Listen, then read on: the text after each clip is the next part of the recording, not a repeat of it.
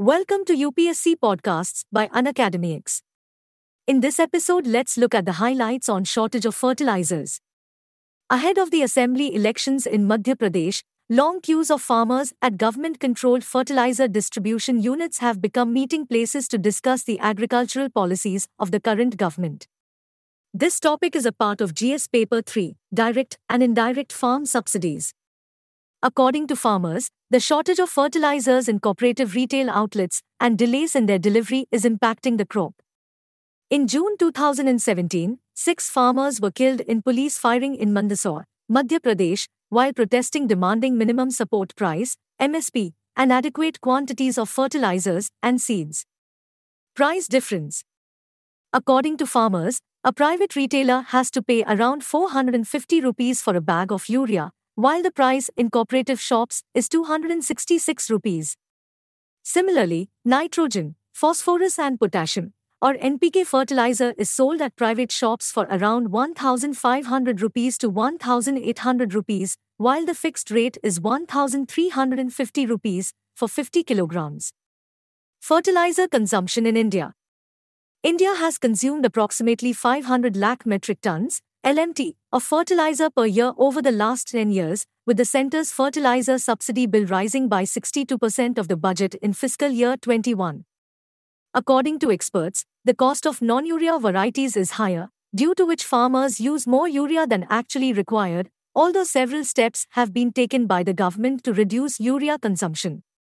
According to the data, between 2018 to 19 and 2020 to 21, India's fertilizer imports have increased by 8%, and in 2011, more than a quarter of the urea requirement was imported by India. India's agricultural production has increased, which has also increased the need for fertilizers. Despite imports, there is still a gap between requirements and availability as indigenous production targets have not been met. Fertilizer subsidy. To make fertilizer affordable for farmers in agriculture, Subsidies are paid by the government to fertilizer producers so that farmers can buy fertilizer at low prices from the market. The difference between the cost of producing or importing fertilizer and the actual amount paid by farmers is borne by the government as a subsidy. The central government pays a subsidy on urea to fertilizer manufacturers based on the cost of production at each plant, and the units then sell the fertilizer at the maximum retail price set by the government. Subsidy on non-urea fertilizers. The price of non-urea fertilizers is decided by the companies. However, a flat subsidy per ton on these nutrients is paid by the government, with the aim of ensuring that their price does not exceed a reasonable level. Presently, all non-urea based fertilizers are regulated by the government under the Nutrient Based Subsidy Scheme, NBS. Initiatives started by the government related to urea are Urea Neem Coating. New Urea Policy, NUP, 2015. New Investment Policy, 2012.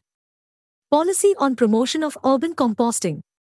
Greater use of space technology in the fertilizer sector. Nutrient Based Subsidy, NBS, scheme. Thanks for tuning into Unacademy X.